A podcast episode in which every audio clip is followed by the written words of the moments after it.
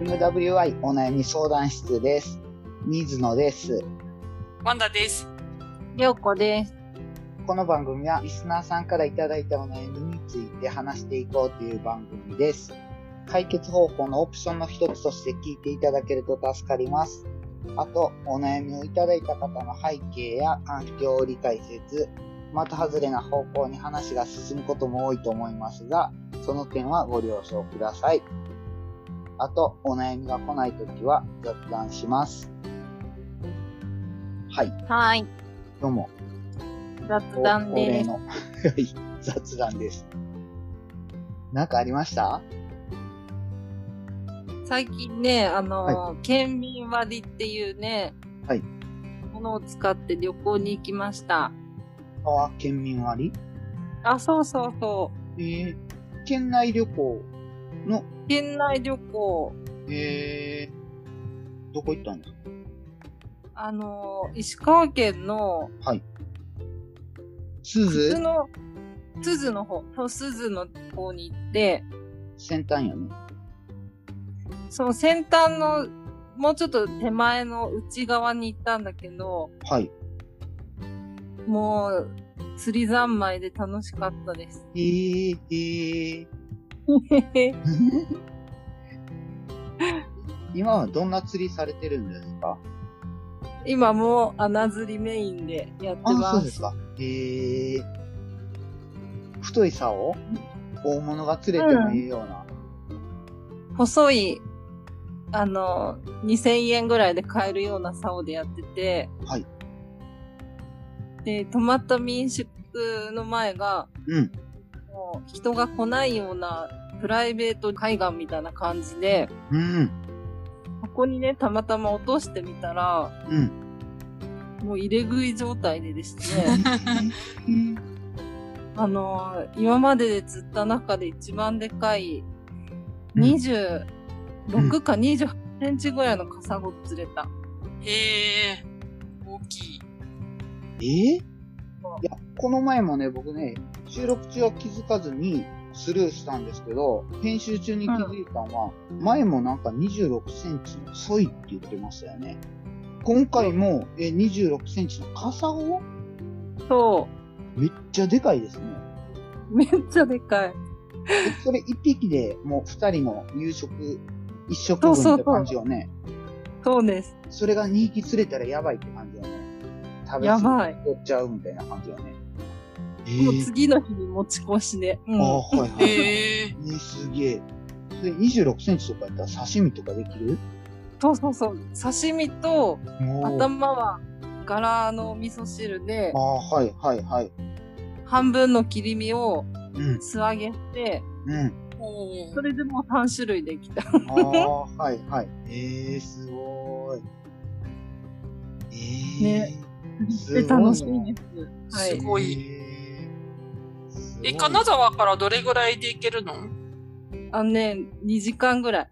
あうー、んそうなんだ。車で。うん。それ途中渋滞なくずっと走ってる状態、そうそうそう。だからね、遠いんですよ。ううん、ん渋。滞なく2時間やったら、なんか、ええ感じがするな、気持ちよくドライブしながらっていう感じですよね。そんな感じ。へえ、すすごいんだよ、県民割。6月までだったかなああ、はい。こそれどれぐいらい安くなるんですかと、最大1万円引き、2万円以上の一泊一泊。 1万円。そうそう。おーそれ、は、いいね。うん、すごい。そう、2万円以上だと1万引きで、1万円以上だと5000円引き。ほへーー。へーあ、じゃあ半額になるな、すごい。そうそうそう。で、それに、うんあと、県内で使える商品券が、あ1人はい2000円がついてくるのかな、すごへいーもうん、う、使わないとって思った。そうよね。うん。なるほどな。もう旅行業界とかもコロナで大打撃受けてるかうんうら、んうん。そんな休日でした。皆さんは。うん。水野さんは僕はね、今日ね、実家、また実家なんですけど、あ、そうなんだ。はい、ん先週、先週、弟が月に1回の父親の検診に病院に連れて行ったら、ううん。ん。毎月診察とあと血液検査するんですね。うん。うん。うん。今回は、次の月行った時に前の月の血液検査の結果を見ながら診断するみたいな感じなんですけど、う。うんん。先月の結果がすごい悪かったらしくて、あらうま。うん。ん。ちょっと一歩進んだでって。でうん。今までは2年間ぐらいその先生から、透析一歩手前やで一歩手前やで、みたいな感じで言われ続けながら粘ってたのは、もう今は透析がおそらく必要な状態で、本人うもん。訴えてはないけど、かなりしんどいはずや、みたいな感じで。うん。で、心音聞いても不整脈が出てるから、うん。うん、今日は血液検査せんとこうっていうことになって、あらまあもう、もうこれ以上悪いことは分かってるから、先月より悪いことは分かってるから、それを見たら、やっぱりお医者さんとしては、何もせえへん患者を目の前にして、入院しなさいとも、透析受けなさいとも言わへんことはあかんから、みたいな感じで。それに家族もめっちゃ悪い数値見たらショック受けるでしょ、みたいな感じでうん。言われてたんですよ。で、うんあの、心臓不整脈があるっていうことは、いつ朝起きんっていう状態が来ても不思議じゃないよって。だから、その覚悟を、あの、家族で共有してくださいって言われて、言われたねって弟から聞いたんですね。うん。うん。それで僕は今日帰ってきたんですけど、で、弟は、あの、僕が今までずっと全部、病院とか、そのヘルパーさんの手配とか、ケアマネージャーさんとの打ち合わせとかやってたのが、ちょっと休み取りにくくなったから、月に1回の検診は弟にお願いすることもあったんですけど、弟はやっぱりお手伝いだけやから、その、じゃあ状況変えるに誰と打ち合わせせなあかんとかができひんから、うん。それで今日僕、ケアマネージャーさんとか、訪問看護とか、ヘルパーさんとの打ち合わせに、ちょっと状況変わったんで、体制変えてくださいっていう打ち合わせに、実家に帰ってきた感じなんですよね。うん。そう。で、何を本人と僕は希望してるかって言ったら、本人は病院大嫌いだったんですね。うん。で、薬も嫌いやし、薬もそもそもボケる前から飲まなかったし、うん。うん。それに、病院も嫌い、透析なんか持ってのほか、みたいな感じで。そんなんやるぐらいやったらさっさと死にたいみたいな感じやったから、うん。今の体制で一番注意せなあかんのは、なんか異常に気づいた第一発見者が、うん。救急車を、動転して救急車を呼ばないこと。うん。おー。だから、その、今もうお医者さんも、その本人が言い続けたこととか、その紙に書いてることとか、サインもらって、私は、うんその具合、具合悪くても、延命治療は望みませんとか、その、あその薬は飲みませんでしたとか、そういうのを書いた紙を先生にも渡しているんですね。ー。うん。だから、その、いざとなっても、その、なんか、ちょ、ちょっと、2、3年寿命を伸ばすための作業はしてほしくないって。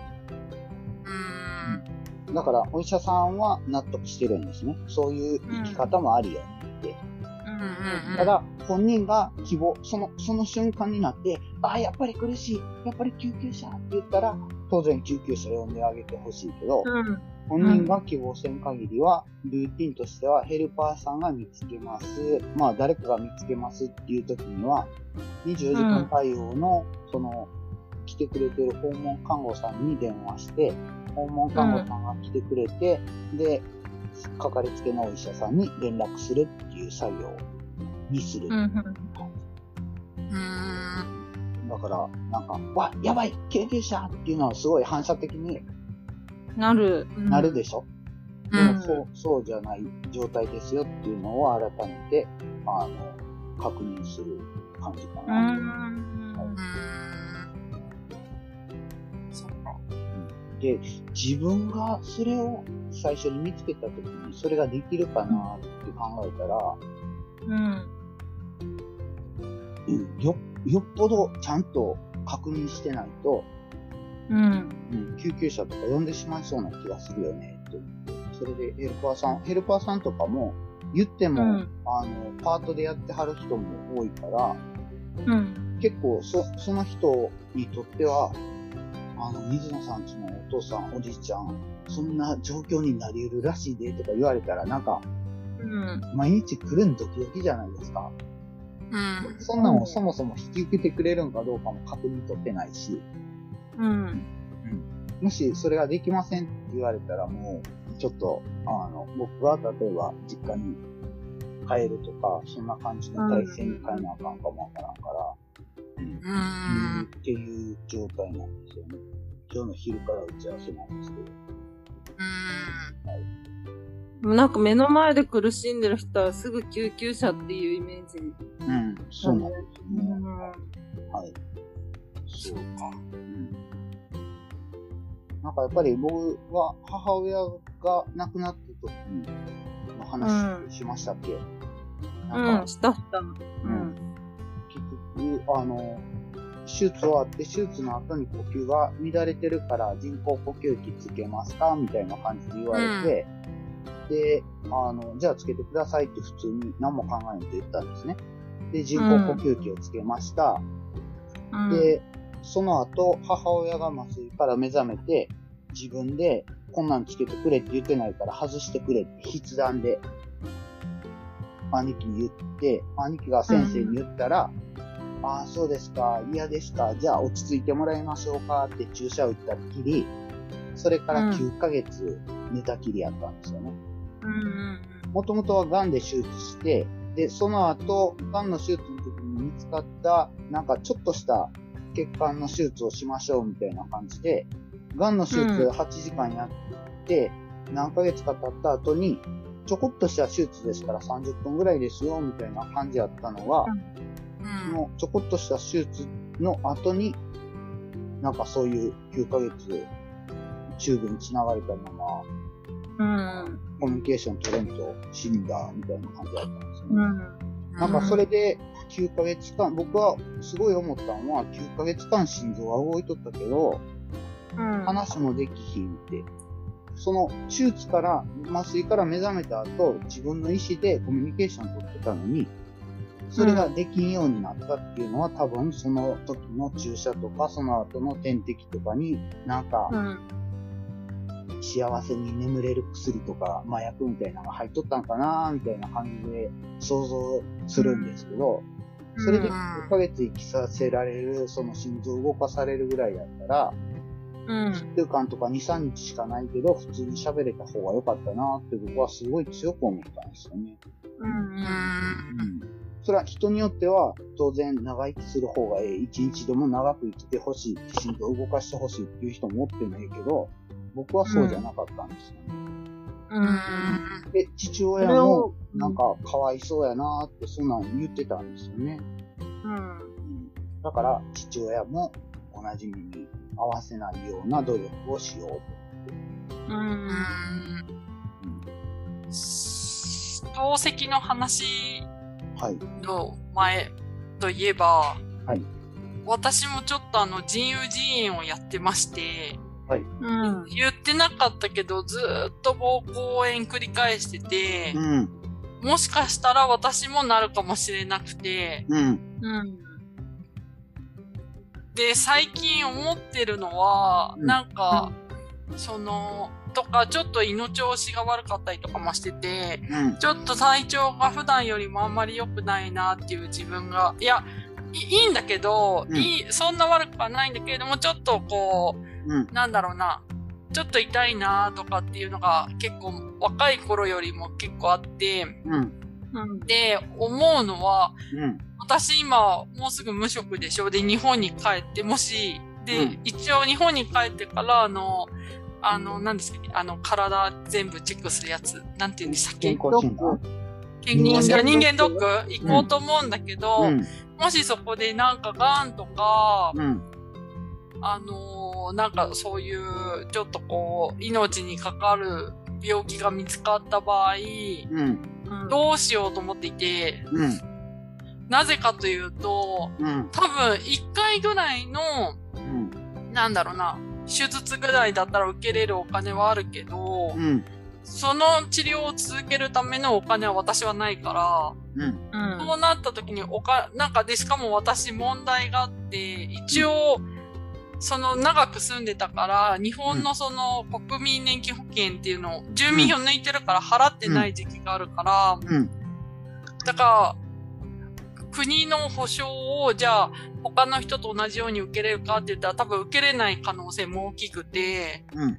なんとなくお金の問題がすぐ発生するから、そうなった時に、じゃあ家族に迷惑かけてまで、うん。治療をするのかって思った時に、うん。いや、治療はしなくてそのままでいいなって思う自分がいるんだよねーって。うんでも、うんそう思ってる自分がいつつ行きたい、うん。今後の人生の目標もどんどんやっていきたいという自分もいて、うん。でもお金がないからやむを得ずそっちの選択にならざるを得ないっていう自分もいて、うん。ってなった時に、私はもう諦めてるけど、いや、うん周りの人がうん。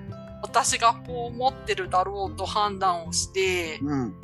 なんだろうな、なんか、もしその延命とかになって、でお金をいっぱい使わせてしまったら、多分私は恥ずかしくて死んでしまうっていう自分もいるから、うん。そうなった時に困っちゃうから、なんか、うん。ある程度意識がはっきりする前に、ある程度意思っていうのは明確にしとった方がいいんじゃないのかなって。なんか、いくらその一般的におかしい選択であっても、それが私の意思だったらそれは尊重されるべきなのかなとか、いろいろ考えてる自分がいて、なんでかっていうと、うん。なんか何年か前にドキュメンタリーで、うん。あの、なんだっけ、金、金、あの、ALS うん。うん。になった新潟の女性の人がいて、うん。うんあ、その人韓国語の通訳の人で、うん。で、私と同じぐらいか、もうちょっと年齢50ぐらいになってからかな、あの、うんまあ、発症されて、うん。で、最終的に多分50代前半で、うん。あの、その安楽死が認められてる国で、うん。自分の判断で亡くなった人がいて、うんな。んかすごい自分と、ノーフィクションで見たあ、そうそう、その人の人生と自分が結構、うん。なんか似てるかうん。うんら、なんかすちょっと先のことを考えた時にどうなのかな。いや、もちろんさ、なんかなんだろうな、なんかその、水野さんのお家の話、うちの話とかいろいろあると思うんだけど、うん。もう上の人たちの世代っていうのはもう、なんだろうな、上の人たちの話だけど、私たち個人の話は私たちがうん。判断今できるから、うん。とか思うと、うん。尊重する、されることを尊重されるべきなのか、うん。うん一般的な話で、あ、これはちょっと本人も、なんだろう、辛くて正常な判断ができないだろうから、って言って、通常の一般的な人が取る判断を取ることが正しいのか、うん。未だに私はよくわかんないんだけど、どうですか、そこら辺。ああ、はい。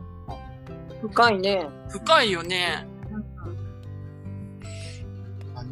水野さんとお父さんの関係性もあるから、多分、水野さんが今おっしゃってることはそれでいいと思うし、うんでもじゃあ水野さん、うん。ゆうちゃん、ようこさんってなった時に、うん私は家族がいないから、うん。多分、そのまま、あれだけど、うん。家族がいる、配偶者の人がいるじゃないだから配偶者の人の意見も尊重されるのかなとか思うと、なんかいろいろ考えてる自分がいるけど、どうなんですか、もしさ、ようこさんがさ、、うん、あ、どうなんかちょっとこう、あ、ちょっともういいかな、そろそろってなっても、ようこさんちの旦那さんが、いやいや、ようこ、頑張って生きてってなった時に、どっち取 るだってようこさんなんてさ、本当なんだろう、すごく人の気持ちを汲み取るのが上手じゃない。で、その中で自分のその希望もちゃんと折り合いつけてるじゃん。うんこういう人の場合はどうなるんだろうね。どうなんだろうね。その時だな。もし、そういう、ね、水野さんのお母さんの話を出して、あれだけうど、ん。お母さんは自分の医師はその筆談で書いうた、ん。それだけ、そこしかなかったじゃないですか。うん。ねえ、うだうん。から、自分の体ではどうしようもできない、周りがもう動かすしかないっていう時はもう、私はもう周りに委ねるかな。うん。だからその前にもっと荷物を整理して、ミニマミ、ミニマリストになっていきたい。ミニマミストミニマ、そっうか。ん水野さんはなんか、あんまり具体的に考えてるわけじゃない。それこそ、水野さんのお母さんの時みたいに自分が同じようになったら、どうされますうーん。かもうは、あらかじめ、こうしてほしいってあらかじめ伝えておくのか、うん配偶者の方の意見を尊重するのか、うーん。まあ僕は多分、その、戦う側に行く、かん、 まあ、それは家族が、金かかるから、あんた手術とかせんとってって言われたら、いや、それは考えるけど、でも、うんうんまあまあ、あの、重い病気ってなんか、がん想定なんですけど、がんが見つかったら、まあまあ、うん、手術受ける、まあまあ治療は受ける側で、うん。ますね。なんか、うん。そう。で、僕、父親の場合は、うん。ちょっと特殊な事例で、うん。認知症で透析っていうのは両立無理やなって、本人を余計苦しめるなってうんいうふうんううんう。なんんですよね。うん。今、今父親と喋ってても5分に1回同じ話を繰り返す状態だから、うん。うん。週に2回とか3回とか、1回2時間とか3時間の透析で、もし、もし透析や、まあ透析の場所まで毎回行けたとしても、うんう自分が何をやってるのかを理解できない。で、ちうんょっと針刺したままでしょそしたら、うんなんか痛いな、不快やなって思いながら何しとんかわからんって、もうわしは帰るぞみたいな感じになってまうやろうなって。でも、それでも透析は続けなあかんから、透析続けさせるためにはもうバッチリ拘束するみたいな感じに、縛り付けるみたいな感じじゃないと多分続けられへんのちゃうんかなとか思ったら、なんかうん本人にとっても周りにとってもなんか不幸な想定しかできひんみたいな感じなんですよね。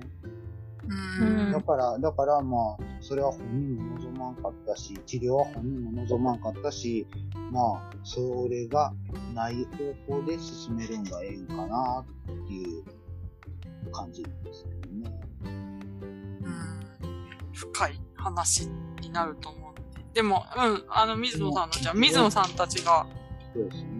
もうすでに方向性として、みんなが幸せ、そう幸せじゃないけど、でも一番いいと思ってる選択をある程度みんなで想定してるっていうのがすごいいいと思だから短絡的にね、僕結構こういう話をうん。人と定期的にする会があって、うん。で、その人ら、まあ同世代の人だから、まあ僕と同じような親が病気ですとか、親がちょっと具合悪いですっていうのを抱えてる人もいて、例えば、お母さんが乳がんになりました。うん。でもお母さんご高齢で70超えてる。で、うん初初期で発見されたらしいんです。う。うん。初期の高高齢者の乳がんってほぼ治るらしいんですね。へえ。進行もすごいゆっくりだし、そのレベルで、レベル C1 かなんか、レベル1みたいな感じで見つかったらしいから、その状態で摘出したら全然問題ないらしいんですけど、うんお母さんはあえて治療をしないっていう選択を受けたら、あの、したらしいんです。へえ。私は癌で死にたい、老衰で死にたくないっていう希望を持ってたらしくて、うんうへんえ。お母さん看護師さんらしいんですけど、だから医療的知識はあるんです。うんでもそれがお母さんの意思やったらそれを尊重しますよって言って、ご本、その僕の知り合いの方はそれを尊重したっていうか、うんうん。んで、今、それが3年ぐらい続いて、今、ようやく放置した結果、骨転移が始まって、痛みが始まったみたいな。うんでも今になってお母さんは、ああ、治療しとった方が良かったかもって言い始めました、みたいな話をああ、さそう柔ね。らかいそういうのもあるかれてじゃら。ないけど、うん。だから、うちの父親も、病院は嫌って、そんな薬も嫌、透析も嫌って言ってたけど、僕、うちのかかりつけのお医者さんも、いざとなったら、あの、やっぱり透析してくれっていう可能性もあるから、それはそれで本人の意思を尊重しようねっていう話はしてた。だから本人が救急車って言ったら、その、通常のルーティンじゃなくて救急車呼んで治療してもらいましょうっていう話はしてるんですよね。うーなんか、難しい話よね。ねえ、その、宝石をするとね、体もきっと楽になるんだろうし。うん。うん。うん。そうなんですよね。うんそうでね、こういう話ってね、なんうか、ん。めんどくさいじゃないですか。まあ、あんまり考えたくない。うん。でも、うんでも、ちょっとでも考えるとか、人と話して、その、うん。その情報を入れるとか、そんなんうんて多分なんか大事な気がするなって、すごい大事なことのような気がするなって思うんですよね。別に今はもうおしゃべりしてるだけやけど、なんか他の人の例があったり、他の人の考えが聞けたり、それによってうんなんか自分が喋ることによってなんか自分の考えがまとまってくるっていうか、うん。うん。そんな感じがするなって。全然やらなあかんとか、緊急性とかも全然ないけど、すごい重要なことやなってう思ん。うんですよね。まあ、あの、エンディングノートって結構整理するにはいいってね、うん言うから、ううんいいなと思う。ん。そうう。まあ、なんか、そうね。私らもすごい、みぞさんの状況も理解してるし、うちらも、こう、なん、やっぱりある程度の年齢だから、やっぱり似たような状況とかもうんね、やっぱあるしっていう、だからあれだけど、うんやっぱでも、こういう重い話は前も言ったけど、なんだろうな、人によって状況が違うから、そうそうそうそう。そう、必ずしも、うん。なんだろうな、それをうん。絶対しないわけじゃないし、したくない人はしなくてもいいと思うし、うん。人によるかなって思うから、うん。そこは、なんだろうな、うん。でもしとった方が、うん。先のこと、先のためにはいいと思うんだけど、でも、それを話す準備ができてない人だってもちろんいると思うから、うんそこは、まあ、おいおいでいいんじゃないですかね。うん。そうそう。そんその人も、やっぱりその、うん。聞けるんやったら、聞ける立ち、聞ける状態にしたら、ああ、そういう風に考えた方が確かに自分もええかもなーって、なんか思ったりするかもねって。うん。こんなんて考えるん嫌なんですけど、いざ亡くなった時にやっぱり泣いちゃうんですよね。その瞬間に、あ、これやってあげたらよかった、これやってあげたらよかったっていうことが、いろいろ出てきそうな気がするんです。でもその死んだ後に、死んだ時に自分が悔い残るんやったら、先に考えてやってあげた方がええし、死んだ時に、あ、あよかったよかったって、まあ、あの、予定しとった方向じゃないけど、やれることは全部やったって言ったら、もう悔いは残らないじゃないですか。うん。それを僕はなんとなく、僕、僕個人はね、僕個人は自分に後悔が残らんようにっていうのを大事にしてる感じがする。まあ父親のためっていうのもあるけど、うん、自分ができる最高のことをやったら、それがベストな選択じゃなかったとしても、それはしょうがないっていうか、それ以上はだって自分にはできひんから、うん。それで決着つけるしかないよねっていう、なんか、諦めっていうか、覚悟っていうか、うん。そこまでやっとったら多分、自分は、まあ、父親新聞の時に、うん、新聞の悔いをなみたいな感じだったかうんな。という暗い話になっちゃいましたが。失礼しました。じゃあ、まあね、人はいつか来るから。そうなんですよね。そうね全員一回死にますからね。それをみんな忘れてるなーって思うことがある。ううん。ん。そう、その覚悟を持っていきましょう。はい。じゃあ、はいすいません。終わりますね。はい。皆様からのお悩みお待ちしております。あと、聞いていただいた感想などもいただけると嬉しいです。メールアドレスは mwy.onayami.gmail.com です。ツイッターはハッシュタグ mwy 相談室です。ということで、はい。暗く終わりましょう。じゃあ、さよなら。さよなら。バイバーイ。